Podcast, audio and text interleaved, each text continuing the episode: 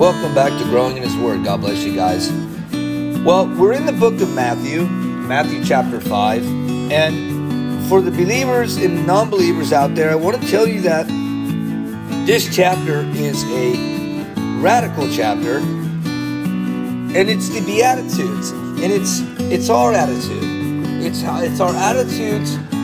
How do we handle adversity? And how, in this chapter, do we as believers let our light shine before men when we are going through so much? Listen, I don't know if you know this, but part of understanding the Beatitudes and the love of Christ is that the Beatitudes are comprised of three elements and a pronouncement of blessings, a quality of life, and a reason why the recipient should be considered blessed. And number one, the first element is found in the word blessed.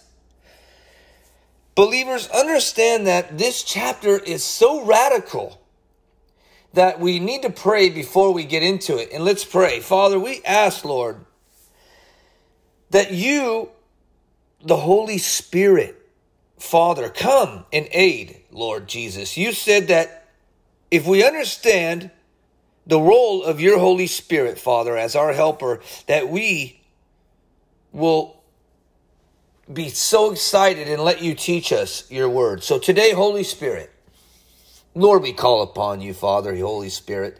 In Jesus' holy name we pray, amen. Welcome back to Growing in His Word. God bless you guys. Listen, the teaching and the preaching and the healing of Jesus is spreading throughout the land of Etz Israel. We see the beginning of the ministry of Jesus in last week in chapter 4. We see how Satan tried to lead Jesus up to a mountain. And we see how the devil tried to tempt Jesus Christ 3 times. We see how the devil tried to distract the Lord Jesus by him fasting to his father, and an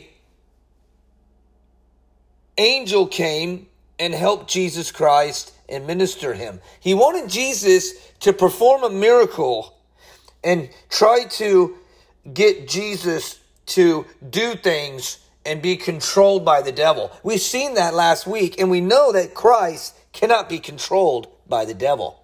And so we go on and we understand how last week Jesus said that it was written, and he had the response to all 3 of these temptations that was to quote the word of God, showing his followers the power of the scriptures in battling the evil one.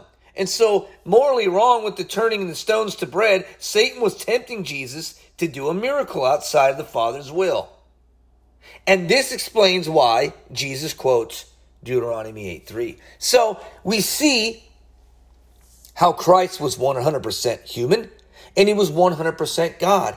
But we see the ministry that Jesus was starting in Mark chapter 1, verse 14, and Luke chapter 4, 14. Isn't that radical? It goes with verse 14 and 14. And Jesus did the work of his Father, and he goes on to teach that we must repent, for the kingdom of heaven is at hand, like John, the forerunner. Believers, I'm excited, even though I don't sound it, but I am, because Satan will try to tempt us, but Christ will always be there for us. And we know as believers that we're going to go through so much stuff in this life, and the wicked one is going to try to sway us and try to convince us that there's no other way but through bitterness and ugliness. In this chapter, Jesus is going to describe what it really means as a believer to enter into a beautiful relationship with the Father. I mean, we all need our Father. Sometimes we depend on our earthly father, and we can't do that, because if we depend on human or man will fail us. And that's what happens throughout the ministry of Jesus. He starts to see how the law wasn't really working for certain groups of people, and that the law couldn't save people of their sins, and God had to send his only begotten son, Yeshua HaMashiach, Jesus Christ, down to this world, and we read about that in chapter 1, Matthew chapter 1. You guys, I love you guys. This is radical. Listen, you guys, get your Bibles and turn with me to Matthew chapter 1. We're going to be blessed today because blessings is what it's about, man. And we're not talking about those fake blessings you see on TV. We're talking about the real blessings in life. I don't even know where to begin when it comes to addressing the blessings of God, but I know one thing is true.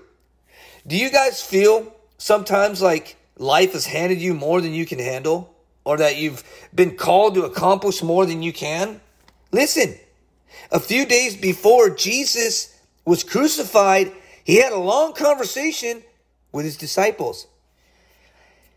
It was detailed in John chapter 14, but he encouraged them with the news that although he was about to leave them physically, he wasn't going to leave them all alone. Instead, he promised to send the Holy Spirit to be with them permanently as their helper. And so we could see how the Holy Spirit, our helper, in John chapter 15, verse 26, and in John chapter 16, verse 7, Jesus promises us to send the Holy Spirit to his disciples. But he takes a step further and he leaves his Holy Spirit with all of us. So the Holy Spirit is referred to as the comforter, the advocate, the helper, or the counselor. And depending on the Bible translation you guys are reading out there, it could be in different ways. So when the advocate comes, whom I will send to you, listen to this, from the Father, the Spirit of truth, who goes out from the Father, he will testify about me, John chapter 15, verse 26. But when the helper comes, who I shall send to you from the Father.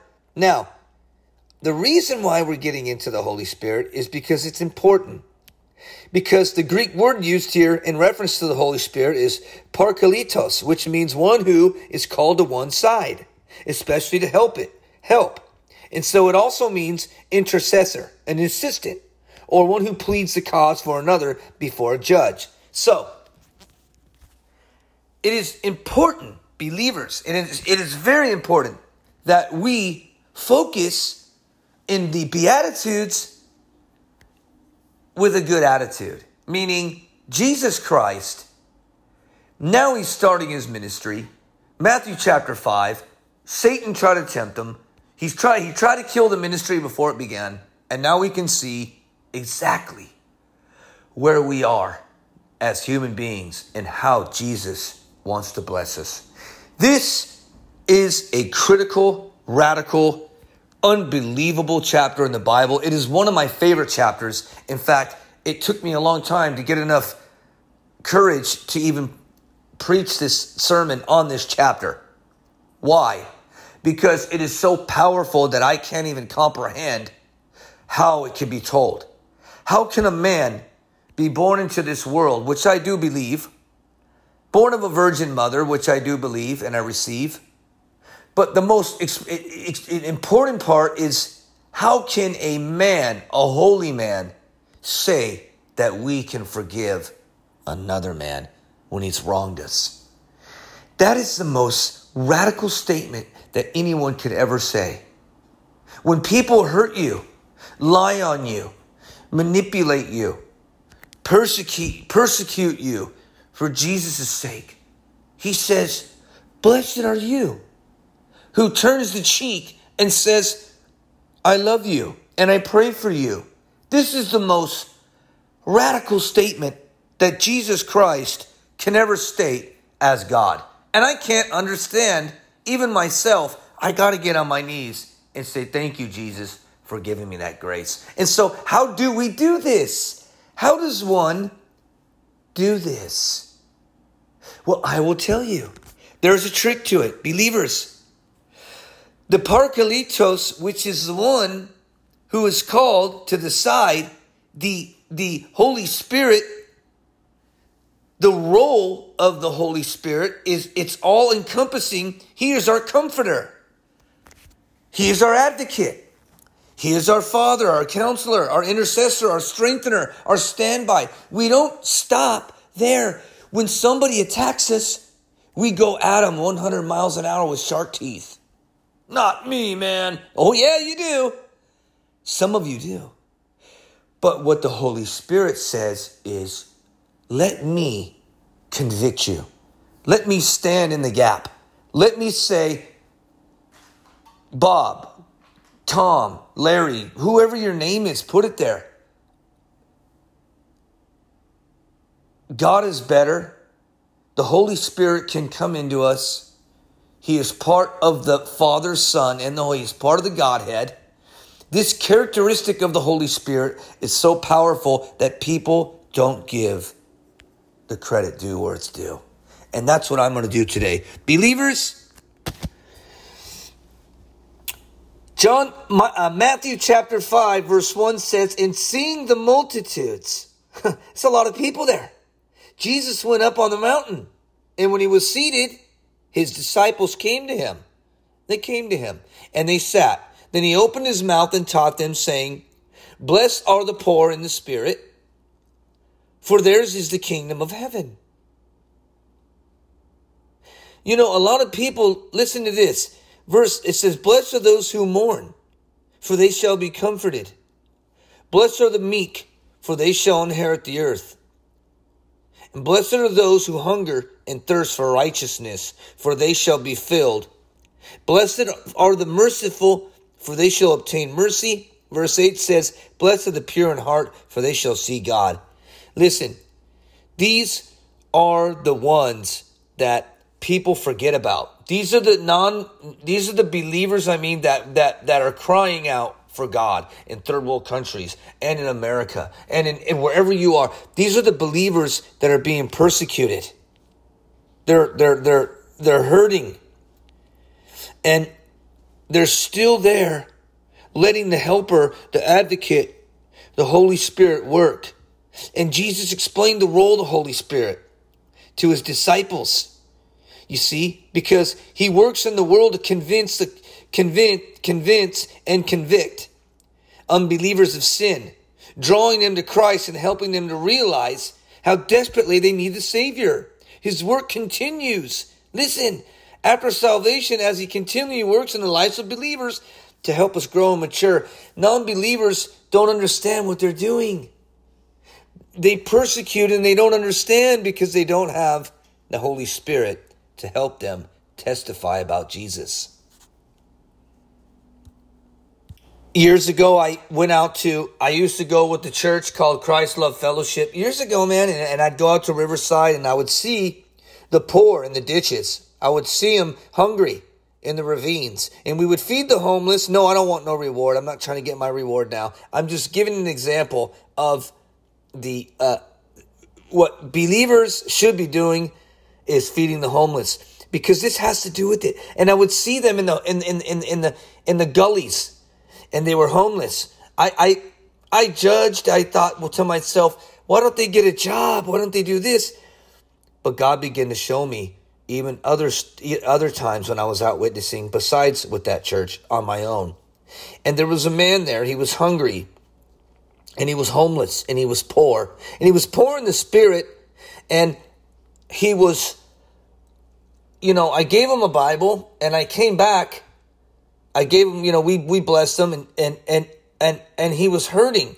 And it was just a bad thing, man, all around. The guy was down on his wits, man, just like the rich man and the ruler. The guy was hungry, and the dogs. You know the story. The dogs were licking his sores, man, and it was like, wow, the dogs were just licking this guy's sores, and the guy had the dog in the gully, and I was like, wow, and the dog was licking his sores. I was like, man, this is crazy, and. It amazes me how, you give the guy the Bible. He doesn't have no word. You give it to him, come back a week later and he's on fire for the Lord. And he's just like hungry, and you feed him food. And he's like, no, I want more. I'm hungry for more discipleship. And the guy wants to, so we begin to disciple him. He gets discipled. He's hungry. Righteousness. He wants the word of God. And there's so many poor people out there that don't know how to get it together. They're mentally ill. They're sick. They're hurting. They're unfortunate. But yet we have billionaires in airplanes dying with their family in jets. Oh, that's terrible. You would say that. Really? What did you do for the poor? How much money did you give to the man in the gully while his feet were being licked by a dog? Did you disciple him in Christ? This is my point, believers. What are we doing with Christ? Blessed are the meek. Blessed are the poor. Listen to what Jesus is saying, man. It ain't about money. It ain't about drumming up business for yourself. And okay, you're living comfortable. Don't you feel bad at night when you sleep? Well, I don't want to hear that. Well, blessed are the poor in spirit, for theirs is the kingdom of heaven. They're going to heaven. The ruler and the rich man. You know this story. He went and he said, here we see Luke 16, the parable of the rich man and Lazarus.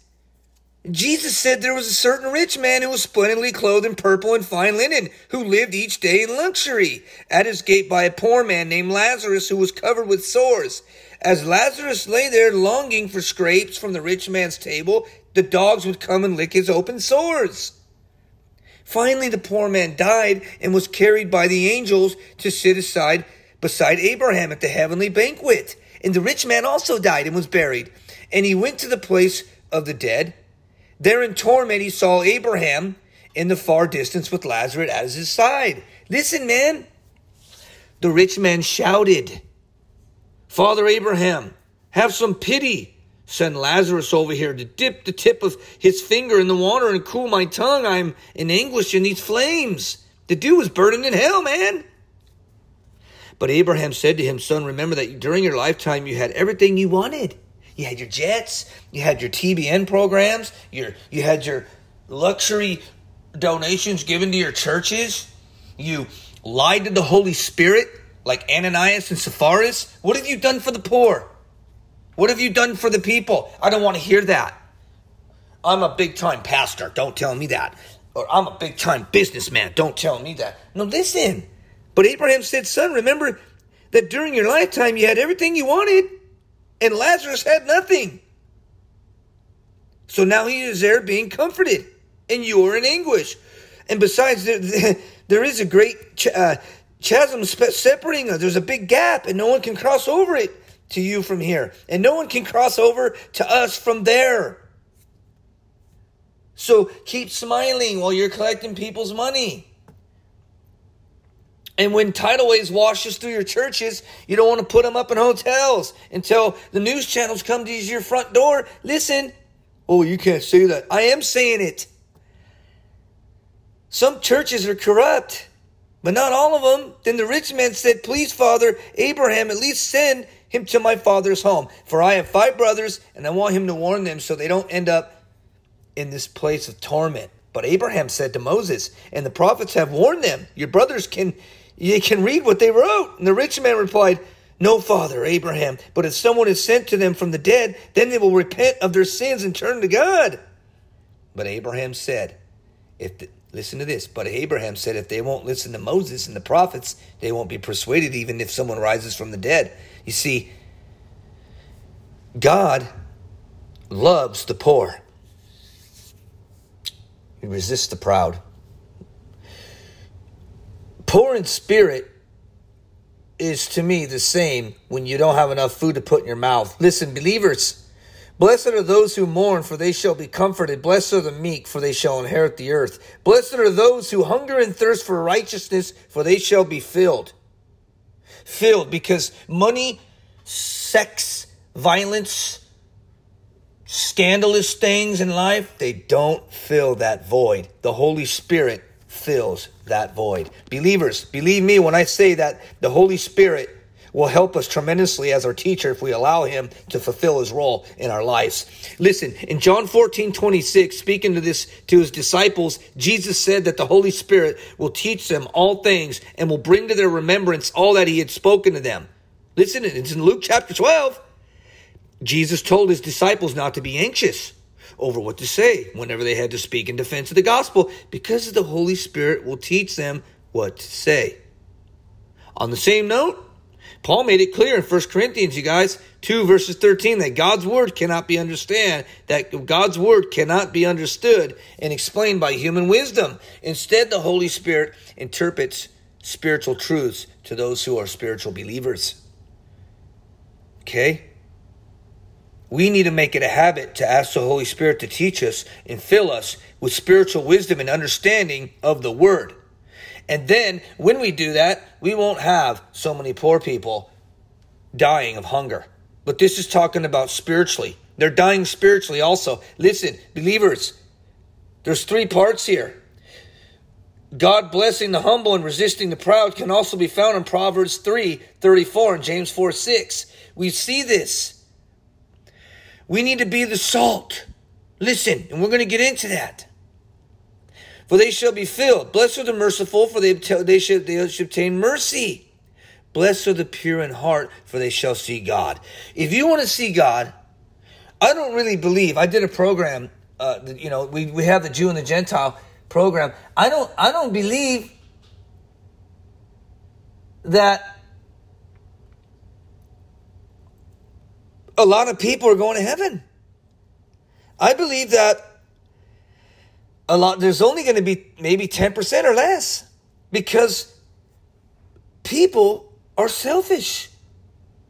They don't love God like they say, the test of knowing God. Have you ever read in the Bible where it says in John, the test of knowing God? The test of knowing God is so unique because John describes the test of knowing God is that if you love one another. And in John chapter 2, verse 3, it's the evidence. It's the evidence. You know, it's easy to say to someone, "Oh, I know God," but what does that really mean? 1 John 2:3 provides three tests. They're evidence of what it means to know God and to be true fellowship with Him. And it begins with the phrase, if he says, by applying this test to one's life, a person can see whether he or she really knows God and has an ongoing fellowship with Him. What am I saying here? I'm saying the test applies to believers. It's true. And if a Christian says, "I know Him, God," but fails to obey His instructions, that person is a liar and the truth is not in him. We really know and understand God's character and what He desires of us. We'll obey Him, but if basically there's a sharp contradiction between our profession to know God and the way we live every day, then we lie about knowing God. And you must help one another. We got to help believers and non-believers. It's the test of abiding in Him. Verse 6 says it. It says that he who says he abides in Him ought himself also to walk just even as He walked. He who says refers to someone who claims to abide and to maintain fellowship with God. Believers, don't drift away. Understand that there's not going to be many people going to heaven, and I'm sorry. Jesus is giving an illustration here about the test of affection. A professing believer without love is full of, you know what, garbage. He who says he's in the light and hates his brother is in darkness. You know, these types of people do not consistently live up to what they profess to believe. You guys, they claim to be Christians, but their hatred for someone in Christ contradicts their claims, and there's basically an error there. It's not. You guys, listen, this is so, nobody will teach this. They want to teach the whoopee, ooh. Oh, how sweet the Beatitudes are. Man, rise above it, man. Listen to this. Blessed are those who are persecuted for righteousness' sake, for theirs is the kingdom of heaven. Look, verse 8 says, blessed are the pure in heart, for they shall see God. If we live like Christ, let the Holy Spirit in us, we will. Blessed are the peacemakers, for they shall be called sons of God. Blessed are those who are persecuted for the righteous sake, for theirs is the kingdom of heaven. Blessed are you when they revile and persecute you and say all kinds of evil against you falsely for my sake. Rejoice and be exceedingly glad, for great is your reward in heaven. For so they persecuted the prophets who were before you. What it is they hate God subconsciously, so they want to come at you. Whether it's being rich, yes, you can be rich and not be greedy and go to hell. There's a lot of rich believers out there who give a lot of money to the poor. I'm not making any judgments, believers. I'm just testifying on what God wants us to be and how he wants us to live. He wants us to live a life in his mercy, love, and compassion. Jesus loves us, man. He loves us so much. He sat on that mount, and I've sat there myself eating a falafel, reading the same chapter here in Etz Israel. I can see where this is going, believers. God has a plan for every one of us. But how do we fulfill his plan? It's not being blinded by money. Get to your pinnacle of what you want and start sharing with others. I'm not saying make a donation to my ministry. I don't have one.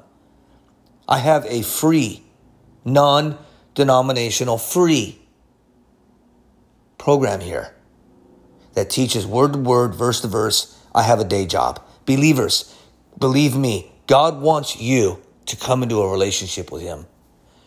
He doesn't want you to be blinded by the devil. Satan tried to tempt Jesus in the last chapter 3 times. Don't let him tempt you. Don't give in to the temptation. If you want to make money, make your money. Wonderful. Make it. But make something of it. Share with the unfortunate. Do for the unfortunate. Do with them. Help with them. Help them. Help the people that cannot help themselves. Because that's what God says. Okay? It's the love of money that is the root of all evil. It's the love. Okay? The love of it is what Christ is saying. Don't love money more than your beautiful Jesus, your beautiful Holy Spirit. Let the Holy Spirit teach you. Let the Holy Spirit give you wisdom and understanding of the word. Also, let us remember to ask him to bring these spiritual truths to our remembrance in situations where we need to apply them. So next time you see a man in a ditch or a woman that doesn't have any money or a child, or help them, feed them. Give them food. Give them spiritual food. It's not our business to judge where they're going or who they're going to. Help them. You might be helping an angel and you don't even know it. You might be being tested by God and not even know it. Listen. The Holy Spirit can help by giving us specific instructions. He can also reveal future events to us that will serve God's kingdom agenda in our lives. And it's imperative that we cultivate the habit of paying attention to him all the time, always inquiring what he will have us do in all situations. Jesus' followers yielded to the direction of the Holy Spirit. Acts chapter 13, verse 12. And they were worshiping the Lord and fasting. The Holy Spirit asked for Barnabas and Saul to be set aside for the work to which he had called them.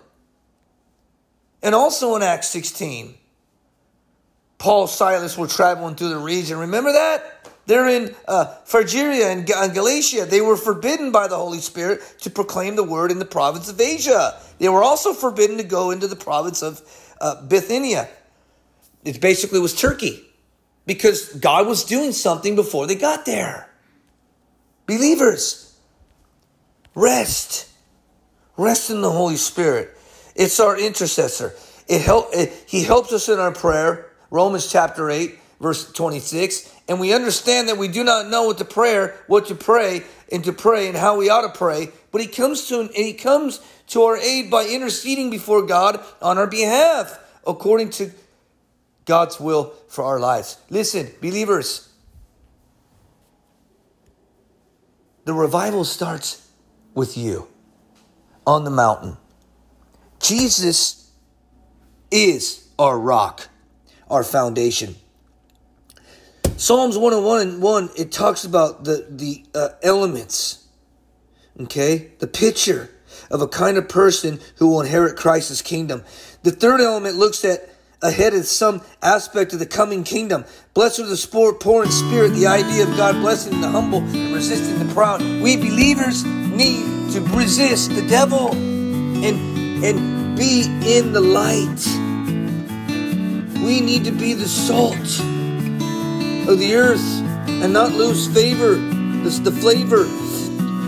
What happens, man, is how shall it be seasoned? It is then good for nothing but to be thrown out and trampled under the foot by men. We got to be the light.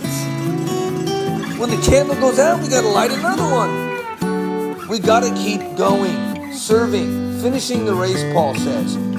Father, we come before you. We're out of time today, Lord. On chapter 5, Lord, we end in verse 13, Lord, but we know that there's more to life. We know that you set the example for these radical, awesome, loving disciples. Lord, we pray that we hunger and thirst for more of your righteousness, not ours. For we want to be filled because you are merciful, Lord. So, Lord, I ask right now, Lord Jesus, that you bless the poor, bless the hungry, bless the unfortunate. Cause billionaires to give money to feed the people. In your name, Jesus, amen. God bless you guys, and next week, we're going to finish the Beatitudes, man. We're going to take our time on this. It's a radical chapter. I want to go back even and hit some more on it. I love it. I love what God's doing. I love how the forgiveness is going to come into play and how we can't be bitter, but we got to get better. God bless you, man, and we love you guys. Thank you for growing in His Word. Have a radical week, man, in Jesus Christ. We love you, man. And remember, you see somebody hungry, feed them. God bless you guys. Give to the homeless.